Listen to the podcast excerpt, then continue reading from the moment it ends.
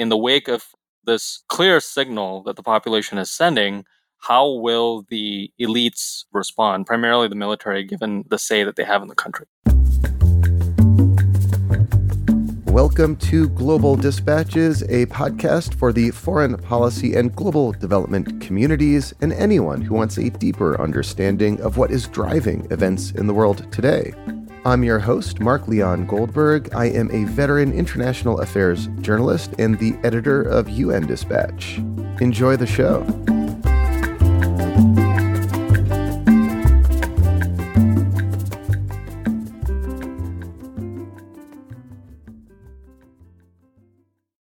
Today's episode is brought to you by the University of Denver's Josef Korbel School of International Studies.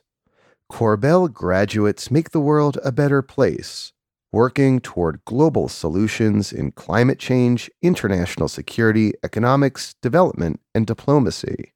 95% of Korbel students get jobs after graduation, and Korbel alumni are power players around the world. Learn more about the seven different degree programs offered at the University of Denver Josef Korbel School of International Studies by visiting korbel.du.edu.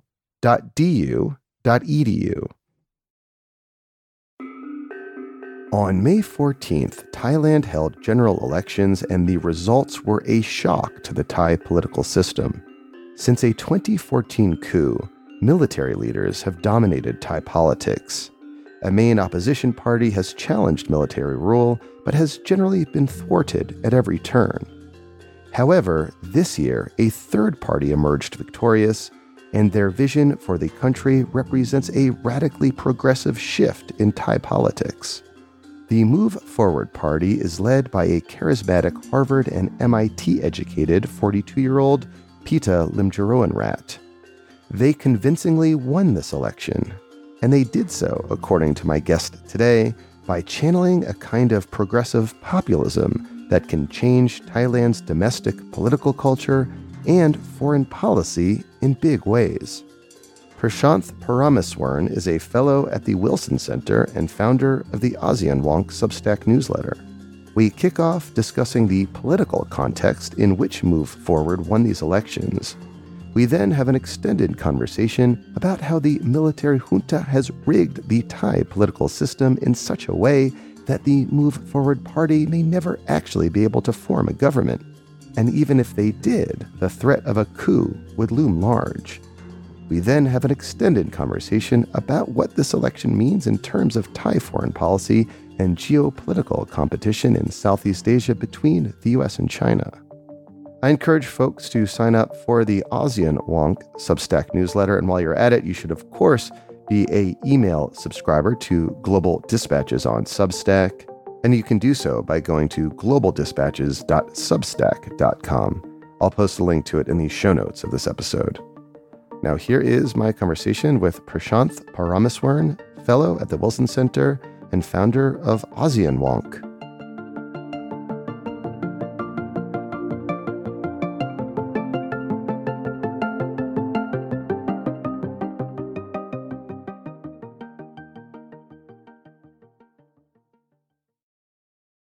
Have you explain why the election results were so extraordinary? Why was Move Forward's victory so earth shaking in the context of Thai politics?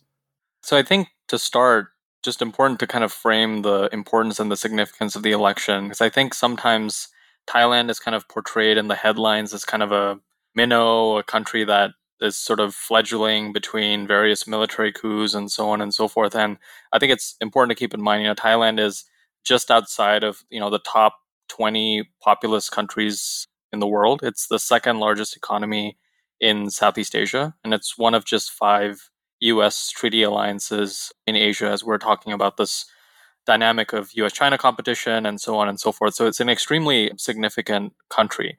And I, I learned recently in, in a book I'm reading about like the history of the region that the United States and Thailand established diplomatic relations back in like the 19th century, one of the first countries in the region to establish diplomatic relations with the US.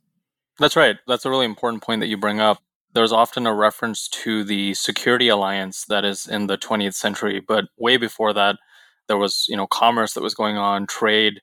The United States was actively sending advisors to advise Thailand. And Thailand's also the only country in Southeast Asia to have not been officially colonized. And that is, you know, not by accident. I think there was a lot of diplomatic maneuvering that Thai leaders were doing with respect to that. So this is a country that's very used to managing its domestic politics that are very complicated on the one hand, and then also managing the dynamics of the international system on the other. So that I think is a really important point to keep in mind. And I think on your question about move forward and the victory, I think the current election is a, it's important to view it in the context of sort of a really a decades long struggle in Thailand between how do you balance sort of elite sources of legitimacy and popular sources of legitimacy and that in terms of elite sources of legitimacy in Thailand, that's meant the monarchy and the military and the bureaucracy.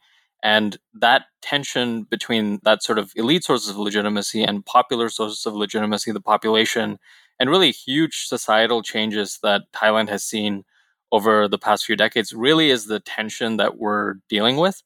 So, Move Forward's victory in terms of its significance is important because I think before the election, there was a clear sense that there was a demand for something that's different beyond the current military government. There hadn't been an election that had been held since 2019. So, there was a quest for change. But very few people predicted that Move Forward, which is a progressive party within the context of Thailand, would emerge as the largest victor in the elections by far that it would get this kind of margin of victory. And that's exactly what it did. So this is really the first time that we've seen a progressive party in Thailand register such significant gains, not just in terms of the number of seats, but really, if you look at the margin of victory in Bangkok, they won almost all the seats except just one. And that was replicated throughout various parts of the country. Move Forward has been seen, you know, previous to the election as being sort of this party that was affiliated with the youth and the younger generation. But even if you look at the demographic data, they perform very well across the board.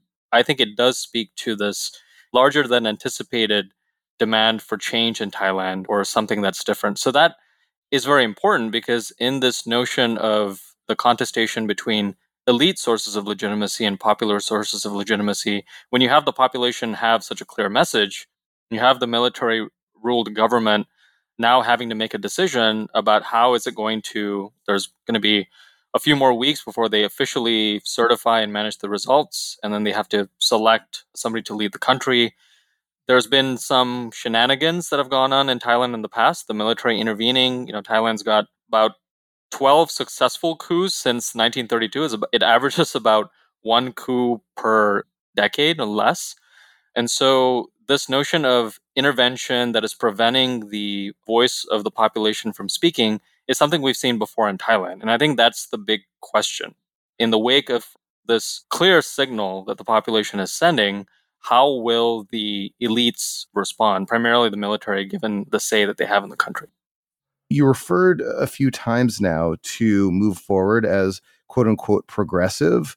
What does progressive mean in a Thai political context, and how is that in contrast to the way things are, say, currently done?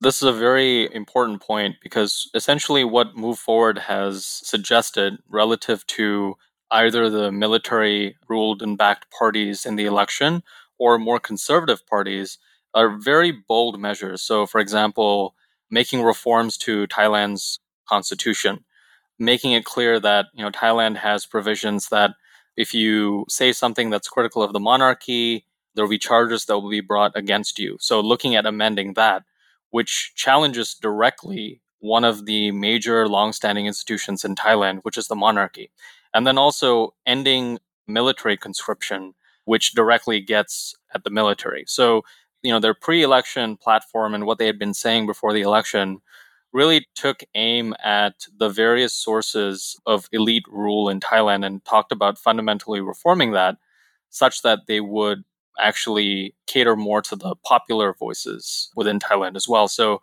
this is coming in a, in a time where they've won this major margin of victory and there's some math that they have to navigate in terms of forming a majority before getting to a government.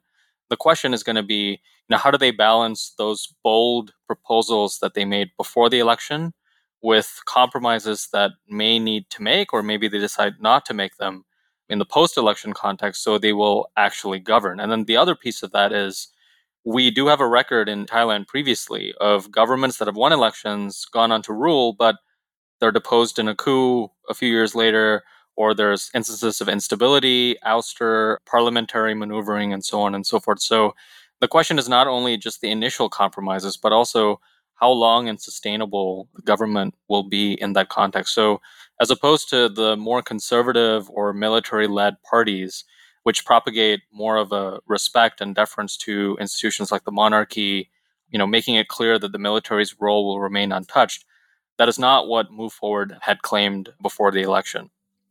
So you just referenced sort of the math challenge that will confront Move Forward as it seeks to try to form a new government. And we are currently speaking in this kind of weird period after the elections, but before a government has been formed. And there's a lot of commentary I'm seeing in the media that in fact, the challenge of forming a new government may be exceedingly difficult, if not insurmountable, because of that math issue. And as I take it, there are something like 750 total seats, including the upper and lower chamber. And one needs a simple majority of 376 in order to form a government. But that half of those seats, I believe, are in the upper chamber, which are mostly dominated and controlled by the military. Could you just explain this challenge as you understand it right now? Yeah. So, what you referred to as the sort of math challenge is the fact that there are about 500 seats in the lower house and 250 seats in the upper house. In the upper house, the 250 seats are essentially military appointed seats. So, if you do the math, you not only have to just win a majority of those seats, you have to make sure that the upside scenario, you kind of win past those 250 and you get a majority of the 500 seats, which amounts to 376 seats is what you need to win. That's a very high bar to clear. And, you know, obviously that math, it's not set in stone. So those 250 appointed seats in the upper house, you know, perhaps there might be some of them that might you know change their minds if they see where the political winds are blowing and so on and so forth so that can be navigated. So that's the math challenge in terms of what move forward has to do and so it has to form a coalition with other parties to do that. Now going back to the earlier point we were talking about they may have to perhaps make some compromises on some of the proposals they had pre-election in order to do that and they also have to be careful that they're not overplaying their hand and you know, perhaps the military backed parties and the other conservative parties may look to try to form some sort of minority coalition that may not sustainably last, but that may affect how Move Forward plays its cards as well. So there really is, as you say, we're in this kind of odd period where there's going to be some sort of political negotiation that has to be made. The other aspect of that is, I guess, complementary to the math problem, is the engineering problem, right? Which is in spite of the math, and even if Move Forward does manage to get this coalition together, there are still some questions about whether some form of either military intervention or judicial intervention could occur. And there's past precedents for this, right? So Move Forward is essentially the successor to the Future Forward Party, which won uh, much higher than anticipated margins in the previous Thai election. That party was eventually outlawed. And so then Future Forward was formed, you know, after Move Forward. So we've kind of seen this before, where we have sort of a more progressive party outperforming what folks thought it might garner in the election, and then some sort of engineering that prevents it from actually taking power. And I think there are worries that it could happen now. Now, I would say, based on the outcome that had happened, as I said, Move Forward got a very, very high margin in terms of the number of seats that it won. If you look at what the leaders have been saying, their messaging strategy. It's all been around this, you know, almost relentless push for sort of saying, you know, it'd be very disastrous if this outcome is not respected. You know, this is a very clear margin. So this is something which I think is very different from the situation we found ourselves before, but nonetheless, the same questions will be asked only because move forward is not simply saying, you know, we want to govern and, you know, we're going to keep the status quo. They're proposing clear changes to the institutions in Thailand that you know, have some popular support, but also within the elites, naturally, there will be some nervousness about what this means for Thai domestic politics. Who is the leader of Move Forward? And going back to your earlier point about the important role that Thailand plays in the region, what do we know about his foreign policy predilections? With Move Forward, Pita Limjaroenrat, who's the leader of the Move Forward party, is you know an extremely charismatic, outsized figure, graduated from Harvard, you know, very active on social media and espousing a very sort of internationalist approach to Thai foreign policy that sort of talks about, you know, we have to be principled in international relations. You know, if we're seeing something like Russia's invasion of Ukraine, you know, Thailand shouldn't just be hedging its bets as it's doing now. We should really speak out on this more clearly because we're a small country and this could potentially happen to us and we should, you know, have very clear notions around this. On democracy and human rights, we're seeing a situation in Myanmar, which is a very sad situation that's going on with the civil war, Pita has said Thailand should be more active in terms of promoting sort of humanitarian assistance, working within the Association of Southeast Asian Nations, the regional grouping in Southeast Asia, to be more active on this front and take more leadership. So he's espousing a, a sort of very internationalist notion of Thai foreign policy, which I mean, there's some components of it that you could argue even the military-backed government, you know, has espouses a variation of that. But it's been very difficult for the military to espouse that approach, particularly in the initial few years, because they were dealing with a huge legitimacy crisis when they took power following the coup. So, you know, Thailand over the past decade or so has moved closer to China. Some of that's been arrested a little bit with what the United States and the Biden administration has been doing. And Thailand is a treaty ally. So no matter what it does with China, it still pales in comparison to what it did with the United States. But nonetheless, on China, on Russia's invasion of Ukraine, on Myanmar, we have seen Thailand take more of a sort of hedged position and have to really think about domestic political implications for the regime and the ruling elites because of the nature and form of its government. And I think Pita is espousing a very different notion of that. That's very appealing in Southeast Asia because in addition to the fact that you know democracy hasn't really been a few a good few decade or so for democracy in Southeast Asia. If you look at Myanmar, for example, that was on a good trajectory. That's gotten a bit worse. Malaysia, you've got a good story with Anwar Ibrahim as prime minister, but it's averaged about a new government every year or, or two the last few years, right? Different prime ministers coming in and out.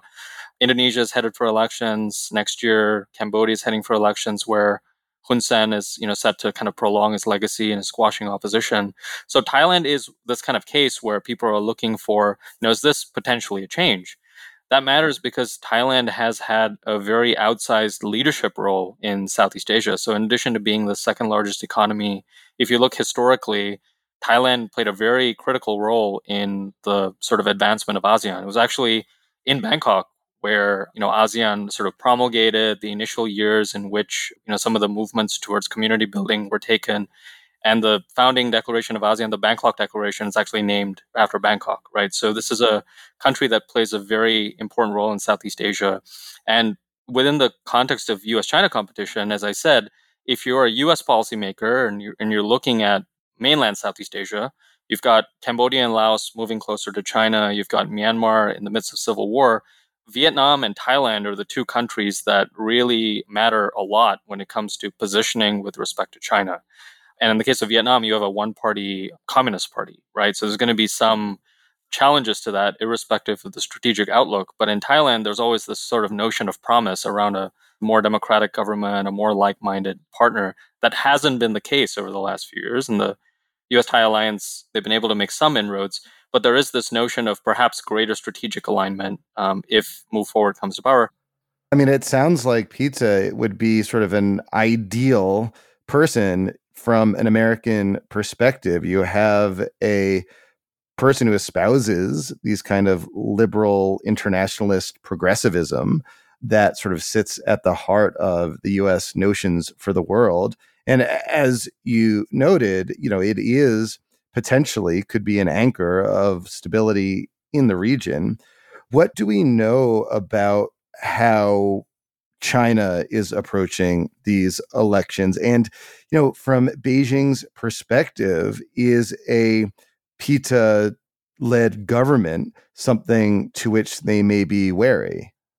I mean, I think for China, as well as I think for the United States and other international actors, I think the big question in Southeast Asia, the way you framed it, Mark, which I like, is you know, you do have these leaders that emerge. You know, you had Aung San Suu Kyi in Myanmar, you have Anwar Ibrahim in Malaysia, you now have potentially Pita in Thailand. The question is always, I mean, even if these leaders come to power, they do really well, do the domestic forces at play allow them to actually exercise the kind of vision that they want? And are they also able to navigate the domestic politics as they navigate the sort of foreign policy components of that? So you can have a good vision internationally, but you also need to make sure the domestic dynamics are navigated. So I think that's the big question moving forward. And I think China is looking at this, you know, quite cautiously, right? So they're seeing, you know, you had the the coup in Myanmar that happened, which required some recalibration on their part. You had the Malaysian election last year that brought Anwar Ibrahim to power, which required some recalibration on their part as well. And now you have Thailand, another big country, and then you have Indonesia next year, right? Two of Southeast Asia's biggest economies going to elections where there's going to be some change in government. So I think Beijing will be very cautious in sort of seeing how does this vision that Pita has translate into reality. And I think the sort of more cynical take on this would be you know the military and the monarchy will always exercise some degree of influence irrespective of who is governing the country in thailand. And so the big question is going to be how is he going to navigate that? And on the specifics of us china competition you know Pita has been very careful to sort of say we're going to advance economic cooperation with china because it's important and one of his big priorities is to shore up thailand's economy because it's become a much more competitive place within Southeast Asia for Thailand to compete. So a few decades ago, you know, Thailand was you know, among one of the largest sort of receivers of foreign direct investment. It's a much more complicated environment now because countries like Vietnam, which were trailing behind Thailand, are now registering among the highest growth rates, not just in Southeast Asia, but in all of Asia more generally. So it's a more competitive environment, it's a more contested geopolitical environment.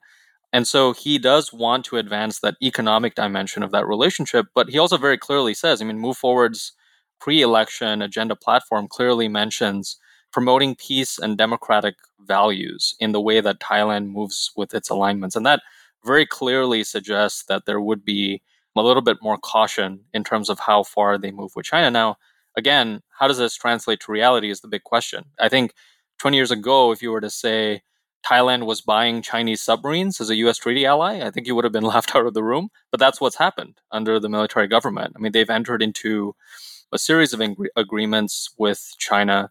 They have exercises now that are going on with Beijing that are some of the biggest in Southeast Asia thus far.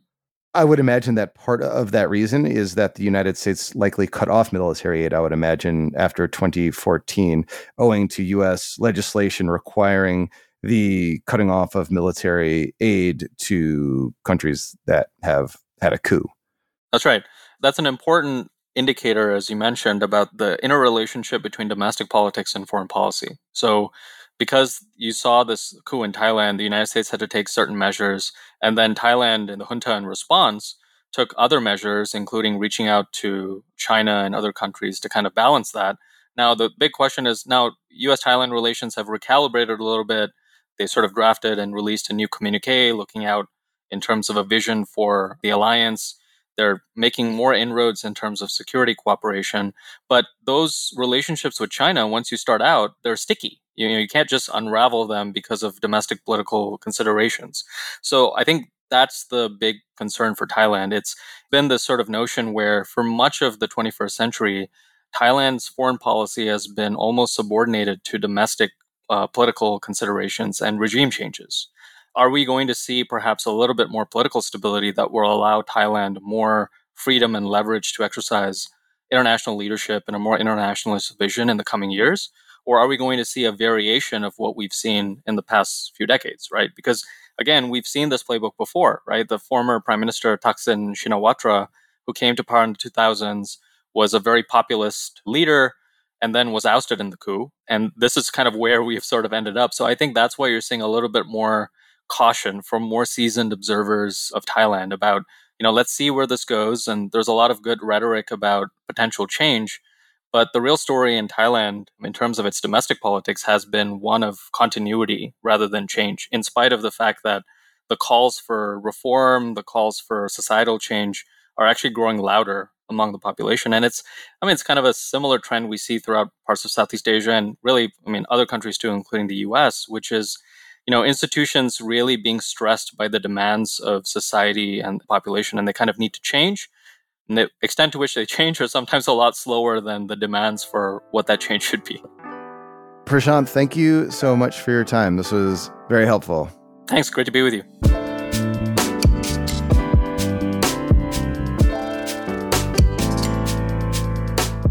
Thank you for listening to Global Dispatches. Our show is produced by me, Mark Leon Goldberg, and edited and mixed by Levi Sharp. If you have questions or comments, please email us using the contact button on globaldispatchespodcast.com. Before you go, do take a moment to show your support for the show by becoming a premium subscriber. If you're listening on Apple Podcasts, you can do so with a couple taps of your thumb. If you're listening elsewhere, you can go to patreon.com slash global dispatches.